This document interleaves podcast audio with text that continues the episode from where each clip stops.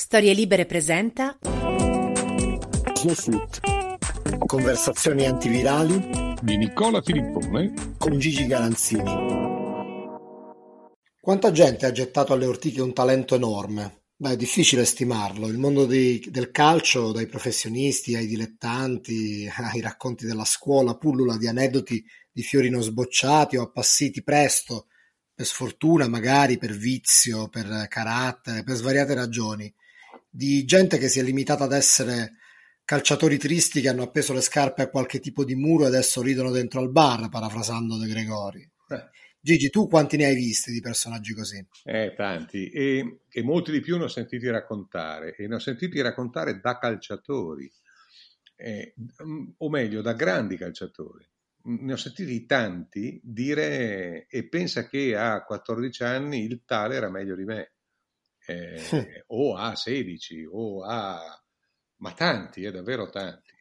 E, Guarda, e quindi mi- non, non mi sorprende, mo io so, do- so dove vuoi arrivare perché ho letto anch'io, ho letto anch'io questo, questo lancio del solito famigerato ormai France Football, ma questo l'ho trovato da un lato più intelligente, nel senso che è più curioso, e al contrario non sciovinista, ma dopo ci arriviamo, dai, ra- racconta tu che cos'è.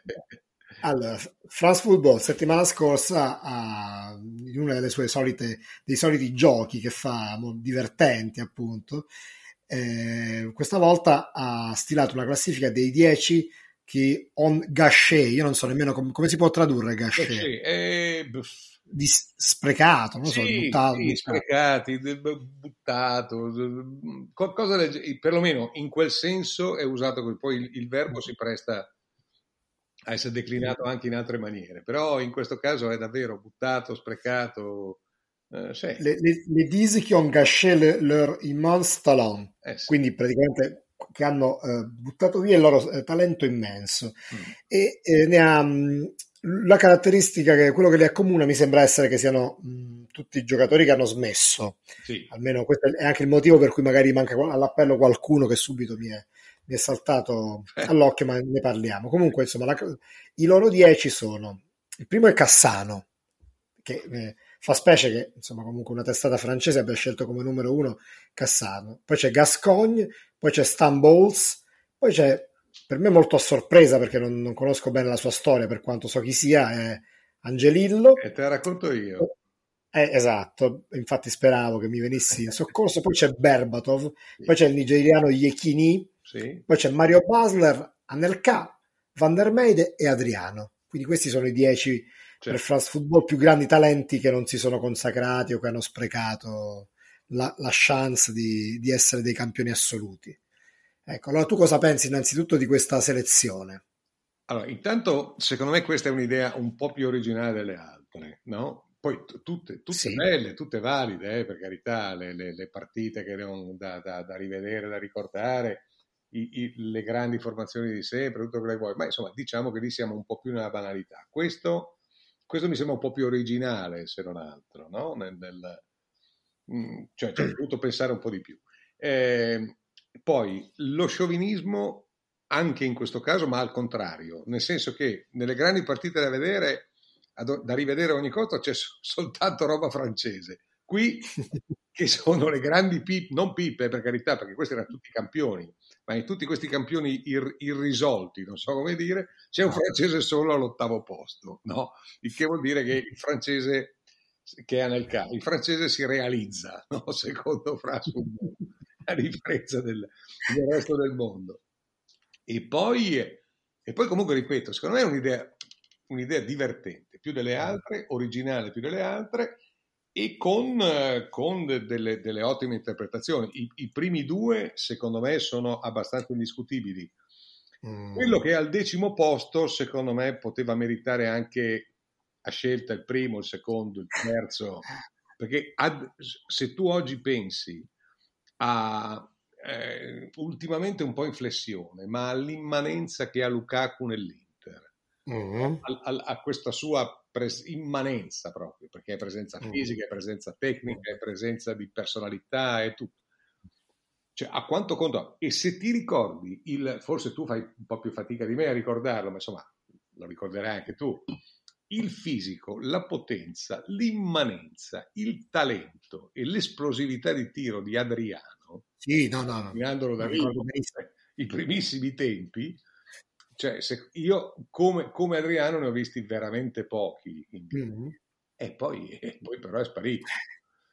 Eh, e... Sì, infatti il, il paragone con, con, Lukaku peraltro lo trovo veramente calzante. Perché... Io quando, quando, ho visto Adriano in classifica ho detto, è vero, eh, stava partendo un'esclamazione, non farebbe felici gli sponsor a proposito, ma dopo magari dopo ci arriviamo. E, e mi stava partendo di, proprio così perché mi è sembrato di colpo di rivedere vent'anni dopo, quanti, sì, circa vent'anni dopo, di rivedere eh, questo, questo, questo Lukaku secondo me Adriano potenzialmente più forte. Eh, sì. Però eh, è una classifica, scusami, è, una classifica di potenzialità per l'appunto, mm. cioè di, di, di, cose fantastiche lasciate intravedere oppure mm. Viste per breve tempo e poi sparite per eh, difetti strutturali, strutturalmentali de, degli interessati. Vabbè, di, di, di, questi dieci, vabbè, di, c'è uno che mh, mm, magari ti sembra un po' messo a sproposito, oppure pensi che grosso modo sono tutti quanti abbastanza. Io ti dico la verità, Iechini non, non me lo ricordavo onestamente, cioè sono, sì, sono andato a rivedermelo. No, io lo ricordavo un po' poco, Van der, Van der Meide mi sembra un po' sopravvalutato, nel senso sopravvalutato, no, non come fallimento, ma come cioè, non, non, mi era mai sembrato questo, questo, fenomeno, ma sai, lì bisogna mm. averli conosciuti più da vicino, averli visti. Eh, certo. Però su, su, detto di Adriano, e ormai l'abbiamo, l'abbiamo diciamo, risolto, ehm, Cassano è indiscutibile che, che, che, sia stato veramente un buttarsi via. Poi bisogna sempre intendersi, eh, perché io ti ho detto di, di tutti quelli che mi hanno parlato, di tutti, di tanti che mi hanno parlato ma a cominciare da Rivera, eh, di, di, di, un mm. amico che poi è finito presto in carrozzina, eccetera, che era un suo compagno di squadra che secondo lui ha più talento ancora, si chiama Marzio di nome. E, e lo conosco personalmente, ormai se è coetaneo di Rivera ha evidentemente la sua età, ma l'ho, l'ho visto ancora anche in tempi abbastanza recenti. E, ehm, insomma, ci, ci, sono, ci, ci sono i perché, i per come, eccetera. Però nessuno di questi ha fatto la scelta mentale che ha fatto, per esempio, uno che mi torna in mente, che anche lui è scomparso purtroppo da poco, e che, e che si chiamava Ezio Vendrame, ah. che, che, è stato un grande artista, eh, è stato un artista dopo, perché lui a un certo punto, poi quando ha chiuso col calcio, lui, lui è quello che ha, ha, smesso di giocare a calcio ad alto livello e si è, e si è messo ad allenare i bambini, i ragazzini. Poi eh, dopo aver vinto due o tre campionati minori alla guida di, di, di squadre giovanili, ma insegnandogli davvero, eh, ha detto che no, eh, il suo mestiere finiva lì perché lui da, da, lì in avanti avrebbe allenato solo squadre di orfani, spiegando alla sua maniera che la vera disgrazia erano i genitori. In questo caso mm. è ormai un dato completamente acclarato, ma lui lo disse un fracco di anni fa. Poi nel frattempo aveva già cominciato a coltivare la, la poesia e ha scritto delle belle, bellissime poesie e poi, e, e poi, dei libri, sempre alla sua maniera un po' pazza. Ma Ezio Vendrame è uno che col pallone faceva esattamente quello che voleva. Aveva un fisico spaventoso, soprattutto per l'epoca, perché negli anni 70 eh, il, la, la, fisicità non, non, era quella di oggi, rapportata alla statura che lui aveva, aveva anche tecnicamente faceva quello che voleva. Lui saliva su un pallone. Lui un giorno su un campo che non mi ricordo quale fosse, vede entrare Piero Ciampi, che era il suo idolo. Oppure gli dicono, qualcuno dice deve arrivare Piero Ciampi, lui è salito sul pallone in mezzo al campo. Eh, guarda che stare in equilibrio su un pallone non è che lo fanno tutti, e tantomeno uno, un, un longilineo come lui, non un brevilineo come era il fenomeno Diego. Insomma, lui è stato un pazzo legale, ma lui, la sua è stata una, una, libera scelta, cioè lui a un certo punto ha detto ma cosa me ne frega a me se anche sono bravo a pallone? La vita per me è altrove. Era, a quei tempi era soprattutto nel sesso, lui lo racconta nei suoi libri in una maniera non esattamente molto controllata, ecco diciamo. Eh, ci ho passato delle serate meravigliose, eh, me l'ha fatto conoscere Gianni Mura evidentemente perché Gianni era un rabdomante in, cose, in, questi, in queste cose. O li trovava lui o, o, o loro trovavano lui. e, ah, e, e, e, ho passato del, veramente delle ore fantastiche con Ezio Vendrame, pazzo da legare, eh, eh, pace all'anima sua, ma non pace perché era una sua scel- scelta all'anima sua eh, ma lui a un certo punto davvero si è, si è stufato delle regole, delle convenzioni, delle convenzioni, ma chi se ne frega, ma il calcio è una stronza, eccetera.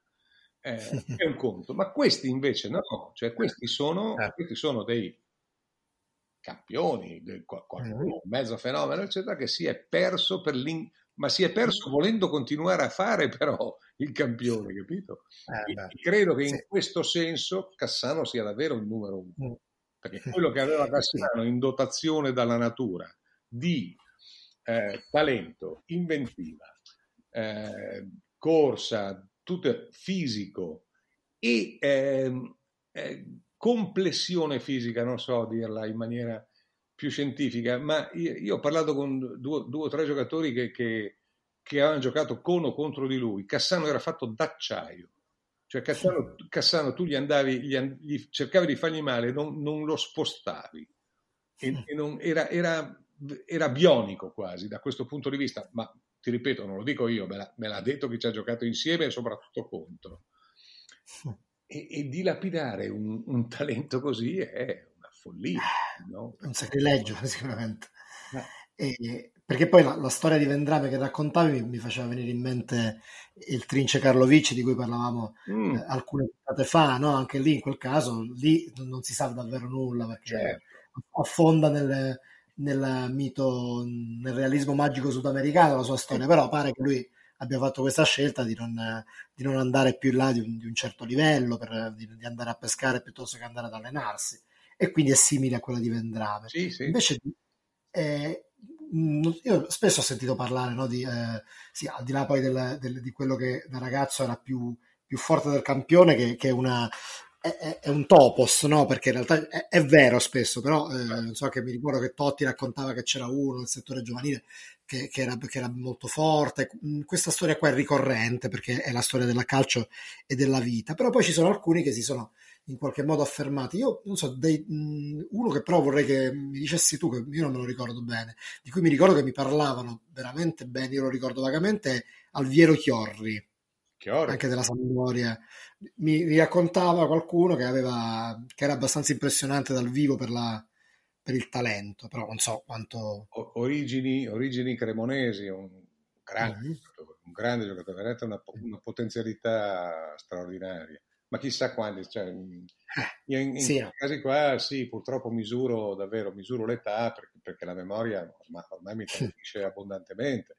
Eh, chissà quanti me ne sarebbero venuti in mente dieci o vent'anni fa, eh, ma visti, magari visti di persona, oppure storie che conoscevo, che raccontavo, e che adesso un po' alla volta la memoria ha perso, perché insomma eh, così succede col, col, con l'anagrafe che avanza.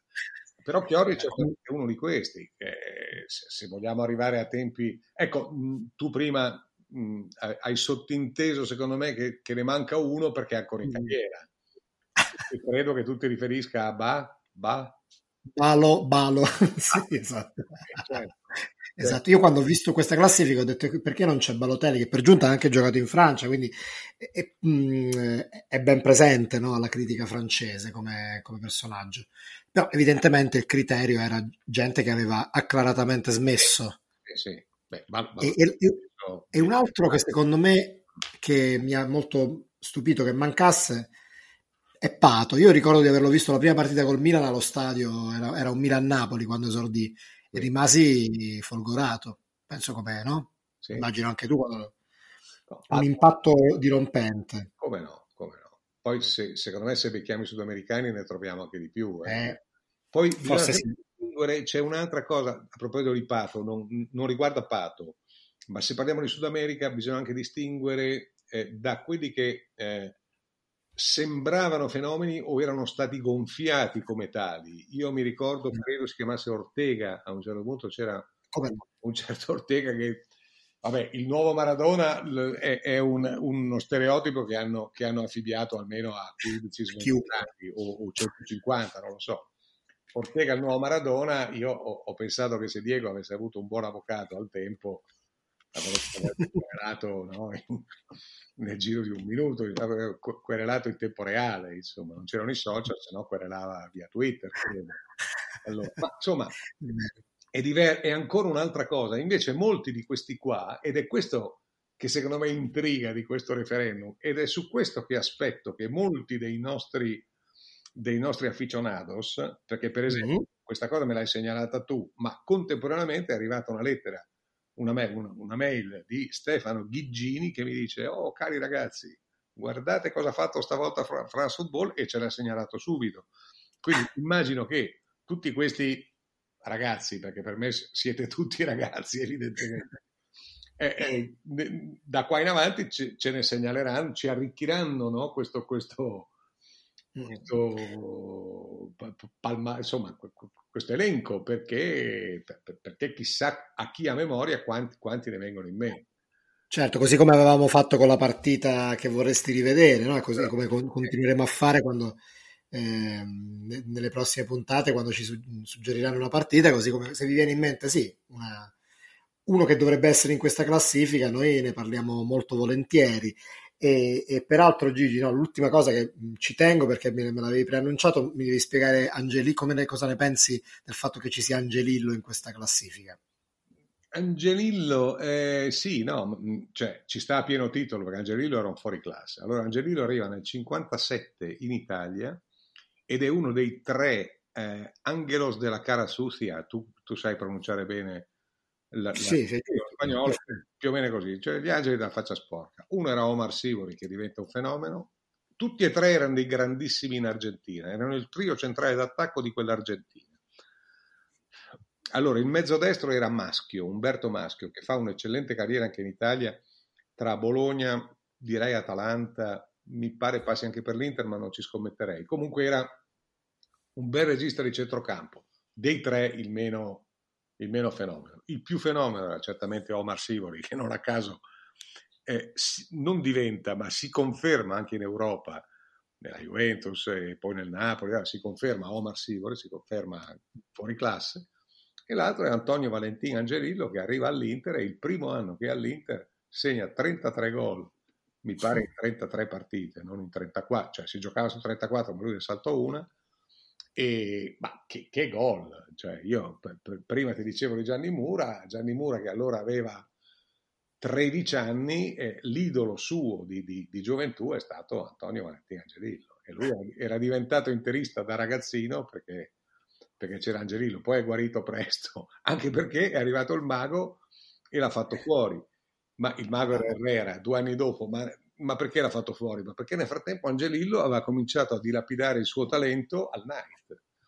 Si era ecco. innamorato, perso di Ilia Lopez, che era una stupenda ballerina eh, di, di, quei tempi, e, e, e, niente, si è perso, si è perso completamente. Poi, per carità, a un certo punto ha ritrovato la strada di casa, non è che avesse smesso di giocare, è stato alla Roma, è stato al Milan ha fatto una discreta carriera, ma per come era partito eh, Antonio Valentino Angelillo, che tra l'altro aveva, era, sembrava il ritratto, moro com'era, eh, bello, elegante, armonico, sembrava il ritratto del tanghero, proprio il, il prototipo del tanghero, no? Mm, scurissimo di capelli, di, di cose, con una bella faccia, con, di grande simpatia, di grande empatia e, e però si è, si, è, si è, perso, Herrera gli fece la forca, lo fece cedere dall'Inter.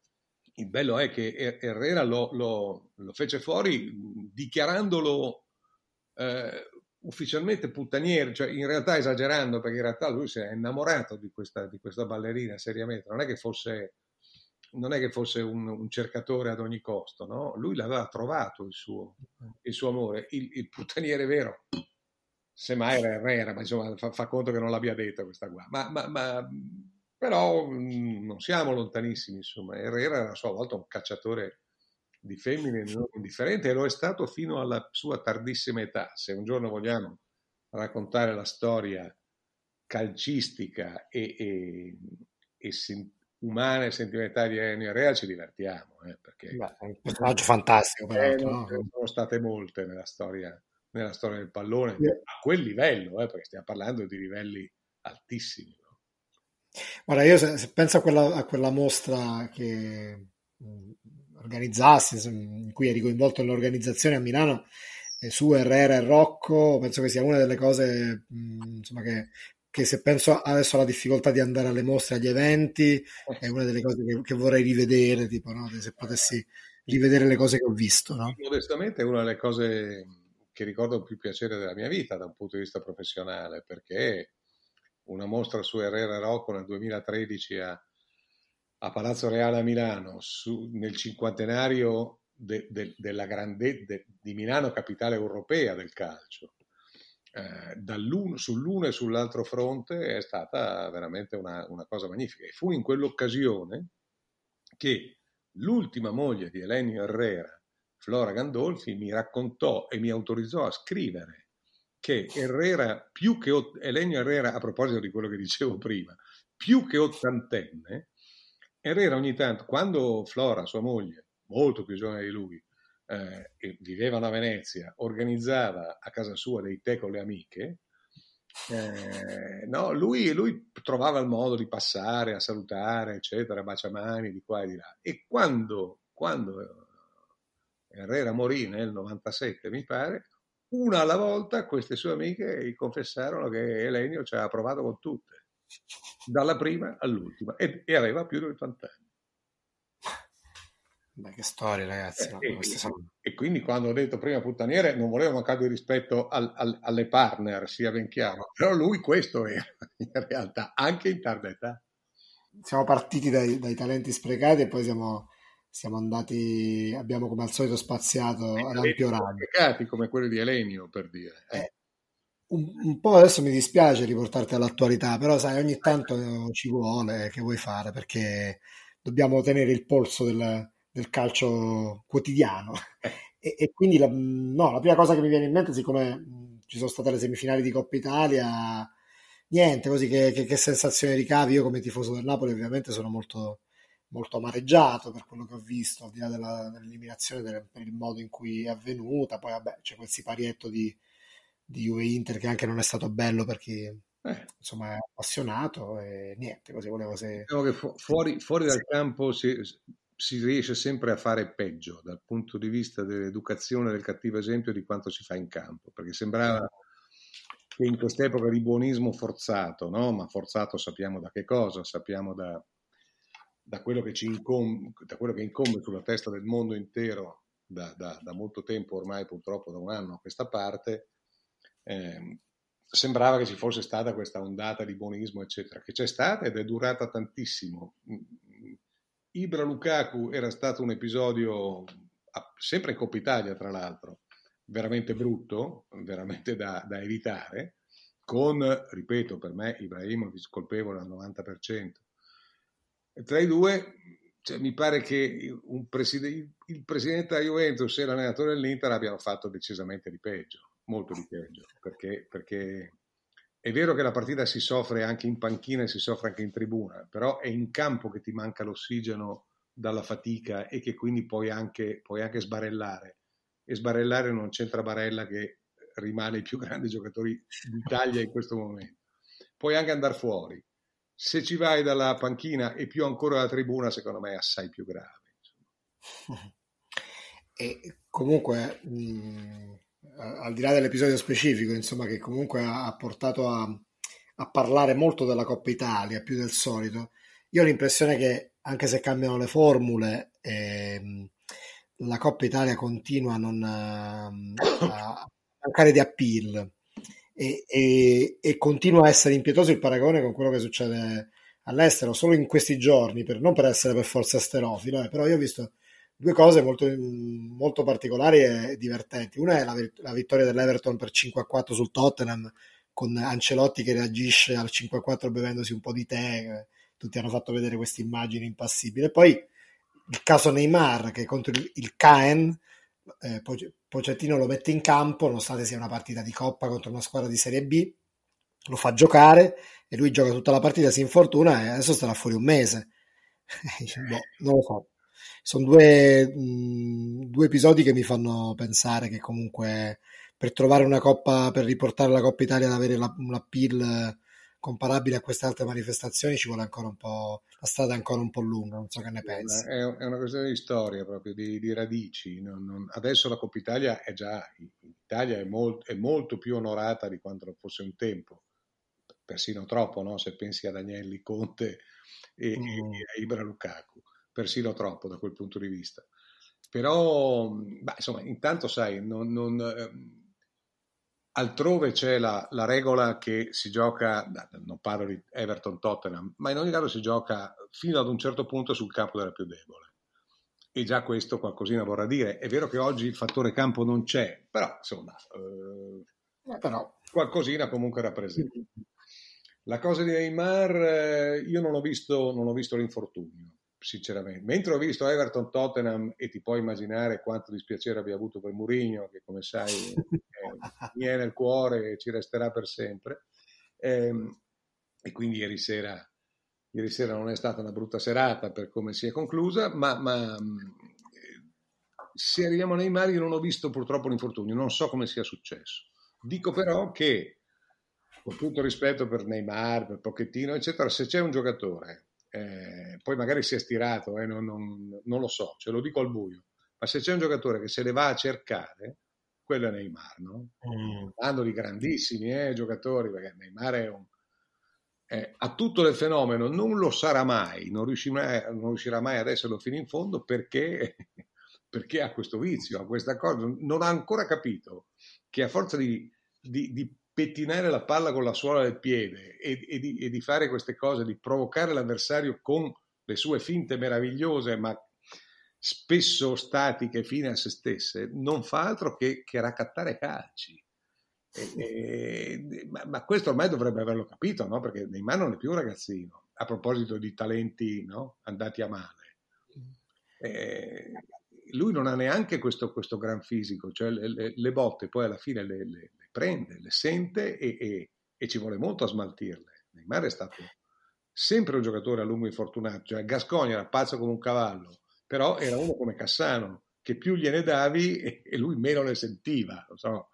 Eh, mm, cercava, ma le ammortizzava, non so come dire. Neymar è, è fragile. e, e adesso che Neymar non giochi contro il Barcellona, secondo me per il PSG è, gra- è, è, è molto grave, ma non è esiziale perché il Barcellona di oggi eh, no, non è certamente più quello di ieri, tantomeno dell'altro ieri. Però se ci pensi che, che Neymar deve saltare un mese tra cui eh, l'andirivieni PSG-Barcellona è abbastanza ridicolo per una partita col Caen in, in Coppa di Francia. Eh beh, in effetti, eh. in effetti sì, questa è la, è la cosa che mi, mi faceva pensare. Eh, senti, ho appuntato una cosa, siccome prima mi dicevi, prima che cominciassimo la registrazione, dicevi che mi volevi dire una cosa di, che riguardava Calabria, ma non, adesso non, non so cosa ti riferissi. No, una cosa carina. Allora, io sono della, della scuola del Vecio. Il Vecio, mm-hmm. al, secolo, al secolo scorso, purtroppo, ma insomma al secolo Enzo Berzot, mi aveva detto, guarda, io, ma parlo di 20-25 anni fa, io non ce la faccio più a sentire i telecronisti e, e, e tantomeno quasi sempre le seconde voci. Allora io tengo l'audio spento, eh, mi, mi, metto su e lui, lui, ascoltava i suoi adorati dischi di jazz, di, di, di cosa, mentre andava la partita. No? E, vabbè, e, devo dirti che sono un po' di quella scuola lì anch'io, salvo rarissime eccezioni. L'altro giorno, uno di quelli che ascolto volentieri da seconda voce è Ambrosini, eh, mm-hmm. perché è stato bel giocatore, perché è un, un signore, lo si vede subito, perché dice le cose, ma le dice con grande lievità, con grande... non sentenzia mai, non parla come se fosse in un'aula di Coverciano come altri, insomma è uno che a me piace. Mm. Allora, l'altro giorno sto guardando eh, Milan Crotone e, mm. e sono 4-0 a un certo punto del secondo tempo. Sul 4-0, nella metacampo del eh, Crotone, non del Milan, Romagnoli fa un fallo mh, assolutamente risparmiabile su un avversario. Mm. Su 4-0, ripeto, è un quarto d'ora alla fine. E Ambrosini, in, nella sua maniera molto elegante, molto misurata, però anche sincera, dice, beh, insomma, queste sono ammonizioni che si potrebbero risparmiare perché magari nel prosieguo pesano. E io dico, beh, insomma, fin qua è banale quasi, no, come osservazione. Mm. Poi dice, a meno che, a meno, una roba tipo, a meno che non sia diffidato. E la, la, la, cosiddetta prima voce, che non mi ricordo chi fosse, dice, in, in che senso? Beh, nel senso che la prossima partita c'è Milan-Spezia e dopo c'è Inter-Milan. Quindi, eh, voglio dire, se per caso era diffidato, no, ha, ha, trovato il modo di farsi qualificare per lo Spezia. Allora, guarda rapidamente, evidentemente, no, noi non è che lo vediamo, ma lo sentiamo, mm. intuisce che guarda l'elenco dei diffidati e scopre che è diffidato l'unico è Calabria. E allora dice, boh, a meno che tra un po' un fallo da munizione per essere sicuro di non saltare poi il derby e di saltare lo Spezia non lo faccia Calabria. Sono passati 30 secondi. 30 secondi e Calabria ha trattenuto uno a metà campo in maniera non violenta ma, ma, ma, ma palese, sempre sul 4-0 evidentemente con qualche minuto in più, e Calabria si è, fatto, è riuscito a farsi ammonire e quindi squalificare per la partita con lo mm. Spezia ed essere sicuro di giocare Inter Milan. Allora, questi sono i casi in cui vale la pena di ascoltare una seconda voce, secondo me, perché ti dà qualcosa di più. Sì, no? ti dà il punto, no, il punto, di vista di chi, di chi, di chi ha giocato, no? Chi è stato in campo e, e di chi è aggiornato eh, su, sulla cronaca attuale e ti dice e ti spiega perché succede una cosa o non ne succede un'altra o cosa. Io, per questo uno paga l'abbonamento, non per sentirsi dire quante volte uno attacca la profondità o quante sono o qual è la percentuale del possesso palla che è una delle più grandi strozzate del secolo, ma di questo poi parliamo, parliamo un attimo. Sì, perché poi la, la questione degli opinionisti sì, anche, mh, mm, in realtà è, è, interessante perché ci sono alcuni, eh, io non farò nomi, eh, però eh, alcuni che sono davvero, no, di quelli bravi li faccio. A me, io ricordo uno che mi impressionò molto all'inizio, ma tu lo conosci bene anche in questa veste, è Capello come seconda voce delle telecronache anche della nazionale bravissimo come tempi, come precisione del commento. E, però poi chiaramente non, non, tutti gli ex calciatori hanno, sanno poi essere brillanti allo stesso modo, no? E quindi a volte cer- certi commenti tecnici, insomma, ma non lo so, dici boh.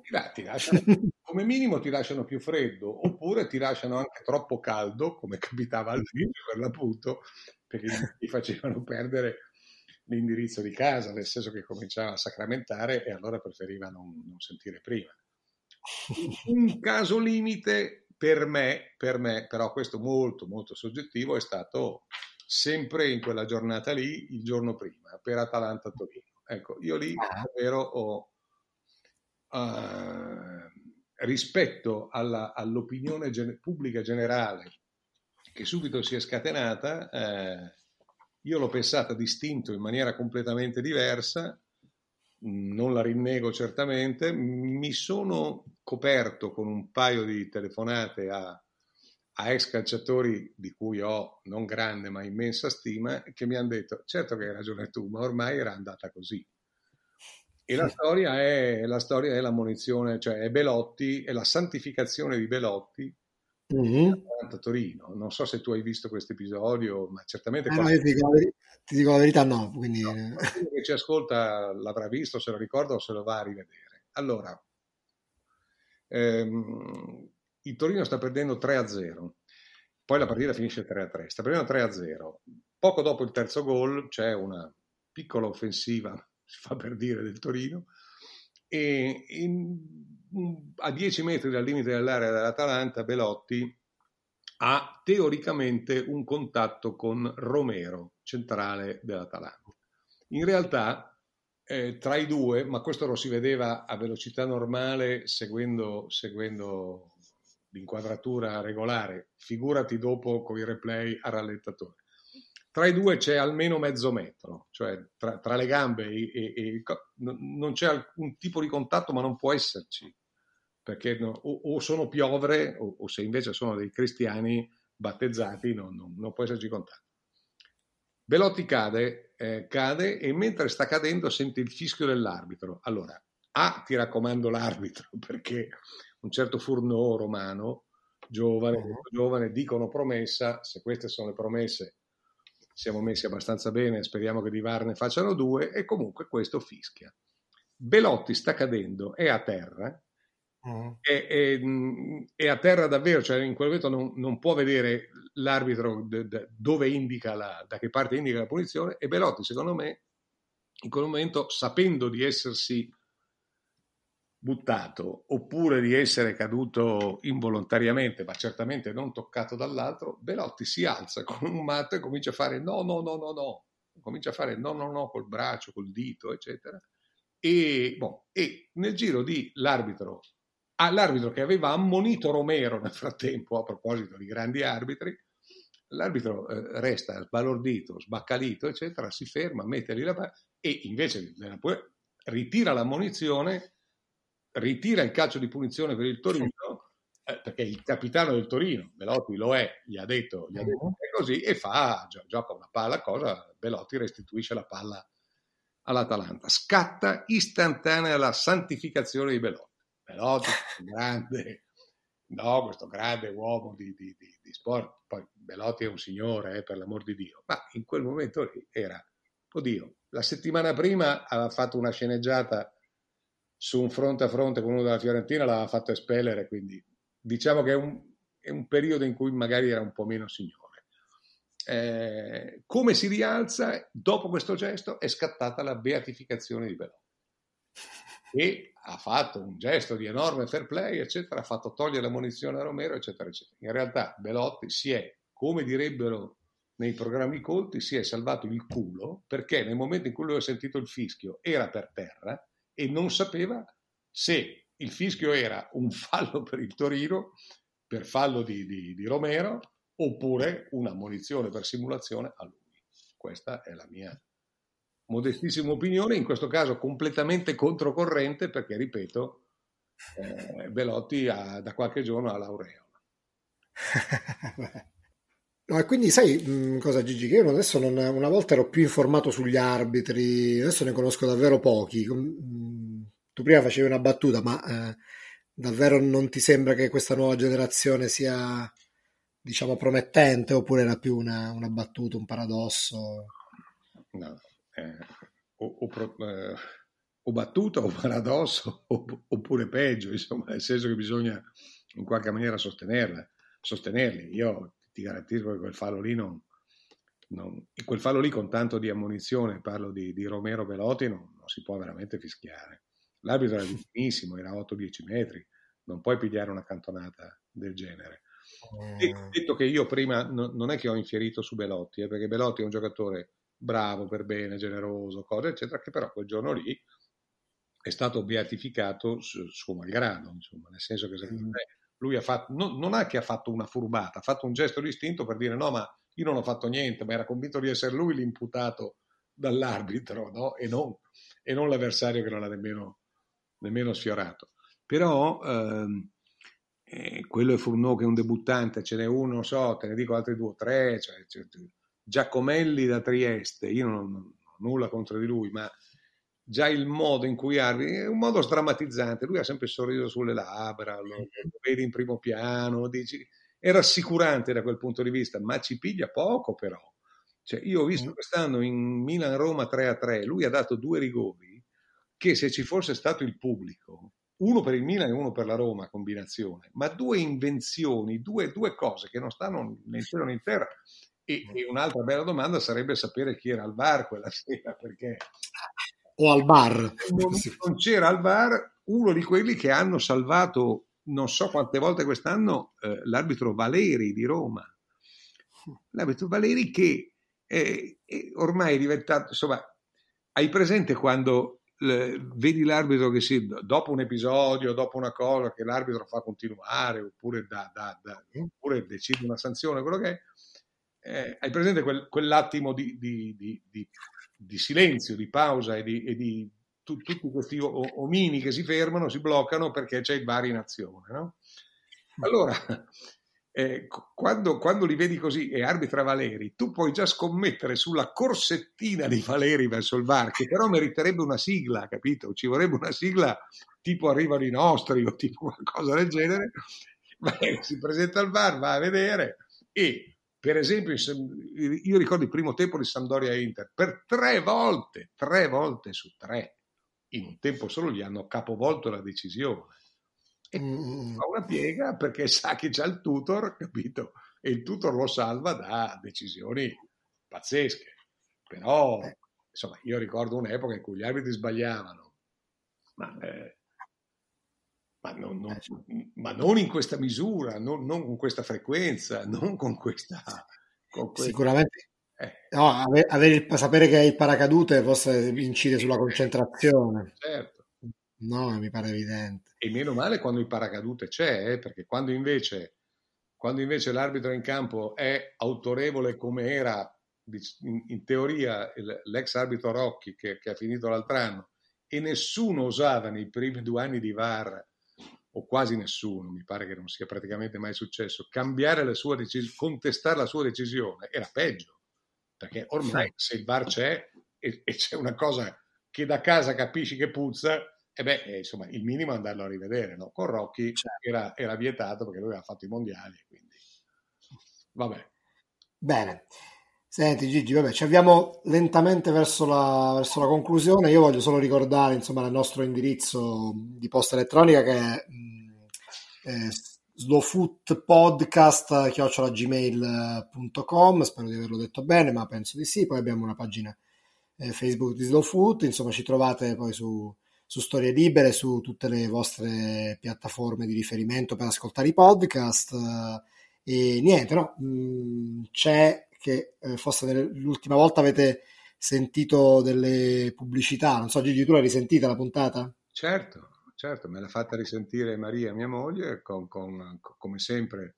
Perché io non ho mai risentito, non ho mai rivisto un programma quando facevo televisione, eccetera, non ho mai voluto rivedere nulla per, per evitare stranguglioni o per evitare pentimenti. E, e stavolta, adesso invece lei mi costringe ad ascoltare e quindi l'ultima volta che mi ha fatto riascoltare Messi, la cosa del contratto di Messi, insomma, diciamo che ho avuto un discreto trasalimento quando ho sentito pubblicità iniziali o finali e, e, e per fortuna, per fortuna non, non, perlomeno erano, non erano consigli contro il, cioè non erano come dire istruzioni per lui, non bevete, il, il vino fa male, ecco, per, per, per una roba del genere capisci che la nostra no, quello... termina lì, no? Eh, no, infatti, è incompatibile col, col nostro... Spirito, con...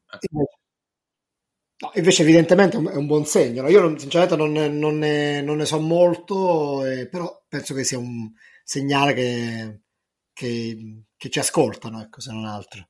Nicola, scusami, eh, ma se, se, nel giro di eh, veramente pochissimi mesi, da quando, da quando, ci siamo fatti venire questa idea per combattere, per, combattere, per, per distrarci dal lockdown, eh, ed era aprile dello scorso anno, eh, se da, da, allora siamo finiti tra i, i dieci podcast più, come, come, si dice in questi casi, più quotati, più votati, più... più... Che adesso, sì, preferiti. Eh, eh, una ragione evidentemente ci sarà, io non, non posso provare, ci sarà e si vede che qualcuno ci ha messo gli occhi sopra. L'importante è, è che non siano, è che non siano sponsor eh, astemi. Ecco. Esatto, incompatibili col nostro messaggio di fondo. Eh, Senti Gigi, ma a, pro- a questo proposito, eh, siccome mi ero ripromesso che te l'avrei chiesto ogni puntata, stasera con cosa ti sei accompagnato? Con un Barolo Maison, perché il, questa, questa, idea che esiste uno sponsor del programma, che, che mi sembra una cosa altamente positiva, mi ha, fa, mi ha sollecitato, mi ha solleticato ad aprire una bottiglia del Barolo che produciamo mia moglie e io. E, e, e che comunque non, non, è direttamente riconducibile a me e quindi non mi sembra di fare una scorrettezza, mi sembra ma soprattutto mi sembra di bere bene, quindi, e quindi è più che sufficiente. Ecco. Beh, Gigi, io ti ringrazio come di consueto, ringrazio tutti quelli che ci hanno ascoltato e ti do appuntamento settimana prossima. Ciao Nicola, ciao a tutti.